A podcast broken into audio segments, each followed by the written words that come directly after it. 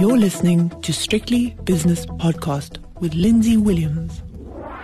There are a number of reasons why I want to speak to my next guest. Number one, it's been years since I've done so, which is an appalling situation. Number two, he's successful, he's articulate, and he's outspoken. We'll come to that later on. Number three, his name keeps coming up when I speak to other investors, experienced investors, and always in a good way. Well, Piet Viljoen said this, or he's doing that, and I'm not doing it, but on the other hand, etc. You get the picture. And the fourth reason is that a tweet over the last 48 hours caught my eye, and that's where the outspoken part uh, comes in. So we'll come to that uh, later on. But anyway, Piet from ReCM is with me. Piet, it's been a long time, and as I said, it's an appalling situation which we're about to rectify now. How have you been as you move towards the autumn of your career? That's a very nice way of putting it, and good to speak to you again, Lindsay. Thank you. Um, yeah, as I say, 60 is a new 40, so I, I guess uh, that's where I am right now in my career, uh, and I'm having more fun than ever. I, you know, I think there, you know, there are a lot of opportunities right here in South Africa. Uh, that's where my network sits, and we've made some very interesting investments out of ReCM over the past few years and will continue to do so for as long as I can draw another breath. Um, so it's actually a, quite a good space to be in at this point. And the most important thing is I can actually now cycle to work every day, which is ideal. You can cycle in South Africa.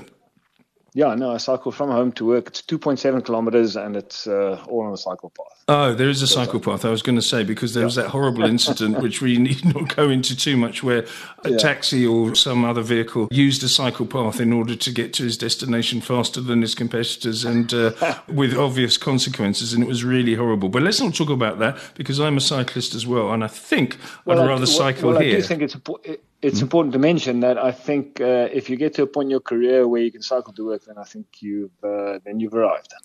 Yeah, you have arrived. And uh, just on another an, another point, you say 60 is the new 40. Well, in my case, 60 is the new 70, actually, but that doesn't matter. You talk about interesting investments because stereotypically you are cast as the super deep value investor. Is that still the case? And you're still finding deep value, which eventually comes to fruition? Yeah, look, especially in South Africa right now, the field of deep value investing is rife with opportunity. The market here is neglected. Uh, it's despised in most quarters. Nobody wants to invest in South Africa at all. Anybody with investments here can't sell fast enough to take the money offshore, yeah. and that leaves lots of opportunities out there um, for uh, to allocate capital to these sort of situations. Okay, is it not neglected for a reason, though. That's what growth investors, for example, would say to you. The reason it's neglected is because it deserves to be neglected. Well, you know, um, there's always a reason, uh, and you can always justify something at a certain point of time because of reason one or reason two or reason three.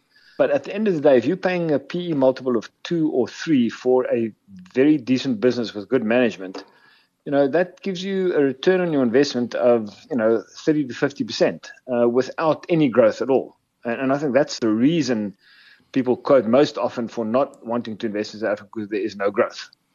But if you're paying a multiple of two or three which translates into earnings yield of anywhere between 30 and 50 percent you don't need growth to make money. And if you get growth that's just a cherry on top. So you know i think the reasons are valid but the prices are discounting those reasons plus a lot more. Yeah. I suppose patience is a word that uh, would spring to mind, and a lot of people aren't patient these days. They want an instantaneous return on a, uh, some new technical or technological fad that's just listed on the Nasdaq or something. You clearly, as you, um, as I say, go into the autumn of your career, uh, have developed even more patience. I would have thought, especially with the performance of the JSE recently. Yeah.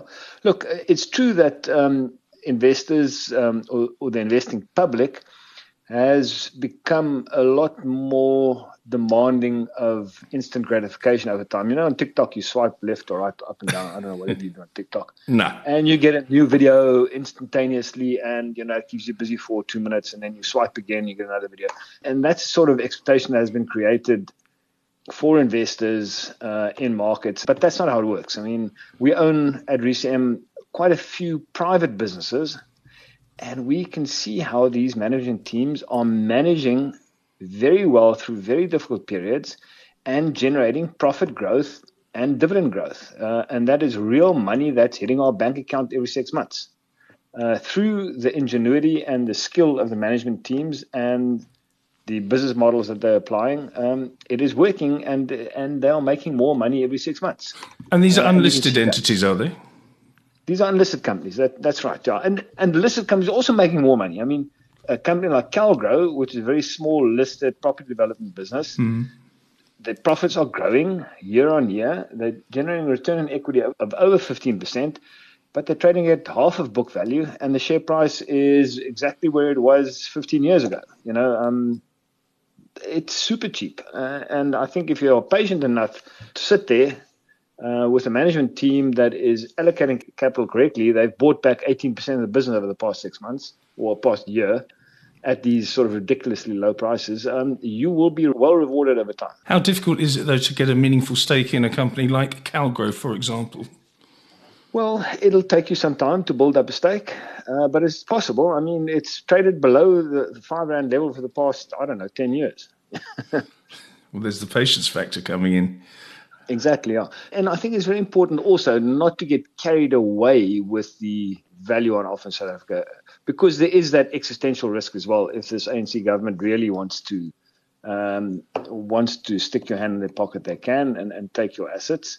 So that is a possible outcome. I, I call it a low probability outcome, but it is a possible outcome. So I think you want a diversified investment portfolio geographically and also diversified across sectors as well. But you know, everything in South Africa. But uh, you know, if your neutral allocation is that Africa is naught, if you're comfortable with naught over time, then I would put five or ten percent here. And if your neutral allocation is thirty percent, then I would like forty or fifty percent here. You know, it's that sort of decision making framework that I think one needs to apply. I don't want to pry, but how much of a percentage of your total portfolios at ReCM are allocated to the Republic of South Africa?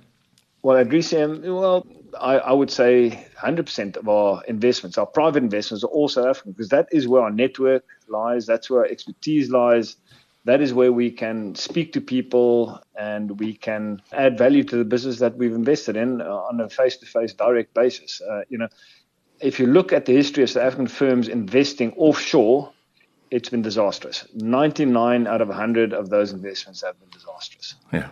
I use the analogy because it suddenly occurred to me that, uh, you know, we look at the JSE every day and we moan about it, or myself and the commentators that I speak to moan about it, or it's down another uh, three quarters of a percent and the volumes on the JSE are down. But there's obviously a thriving, well, maybe not thriving, but um, an economy below the radar, i.e., the listed companies that are uh, quietly going about their business. And you identify those. And I always see the unemployment unemployment data, for example, from Stats SA.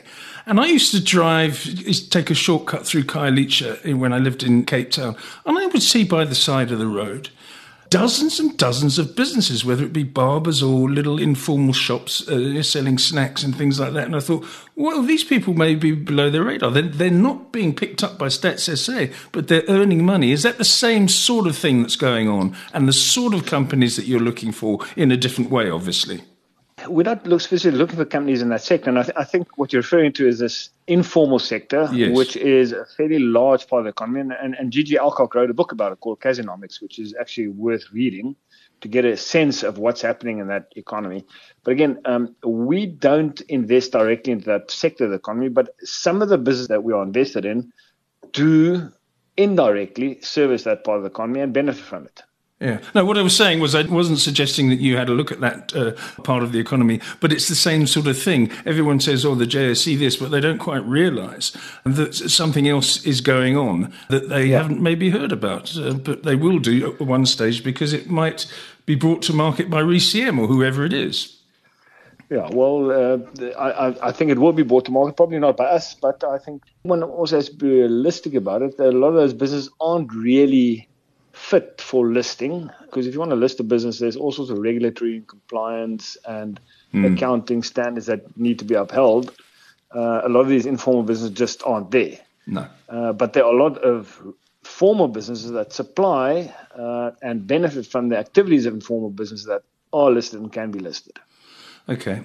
Is the South African entrepreneurial spirit still alive and kicking? Because it always amazes me when I do see a set of good numbers come out from a company, despite the mismanagement of the economy and the malaise in the economy. I think to myself, goodness me, South Africans are resourceful.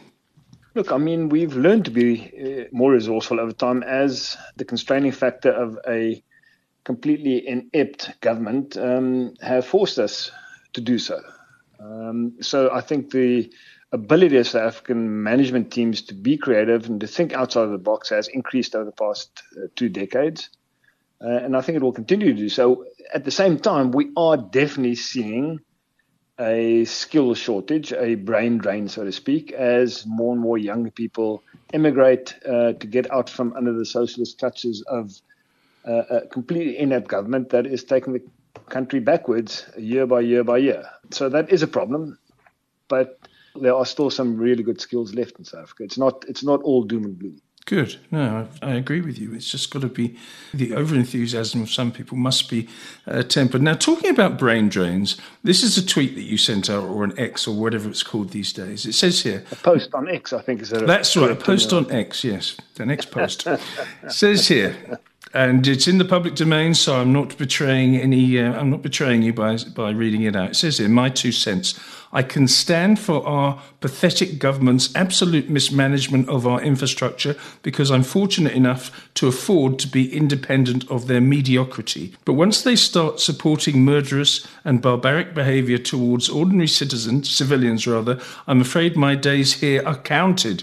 Who knows when their idiotically sociopathic tendencies are directed towards me? Now, when you say, I'm afraid my days here are counted, does that mean you sat down and said, because of their stance towards Palestine and maybe even Russia before that, that you're thinking of leaving?